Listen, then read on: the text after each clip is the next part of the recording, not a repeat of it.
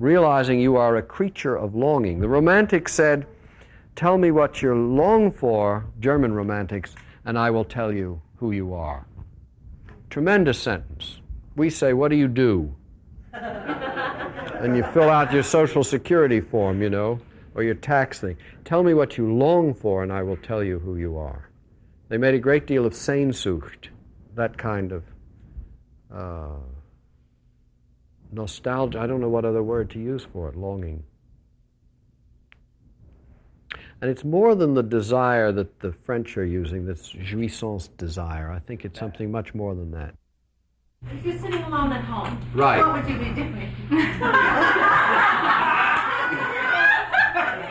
Reading the newspaper, probably.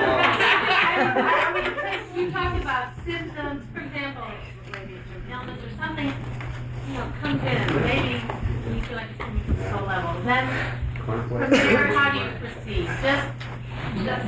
uh, You mull. You, you do. You mull, and you uh, you uh, weep, and you call somebody on the phone, and uh, you make a note. Uh, you turn it, turn it over. It's like mulling. You do what everyone else does, but in your fa- see, you're thinking literally about how do I make soul? Like, give me the recipe. And that isn't the point. The point is to have the fantasy that what you're doing makes soul.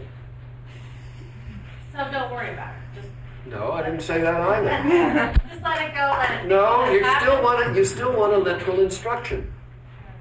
You're still asking me concretely how. Now that is an American problem, the how thing. As a guy said the other day on TV, Americans are great at means and not very good at ends. In other words, we know how, how to do all kinds of things. We know how to multiply information endlessly, but we have no idea why, why all this information or what the point of it is, and no criticism about it or anything else. We know how to do everything. And we ask always how. We are geniuses at application, like the Japanese are geniuses at miniaturization.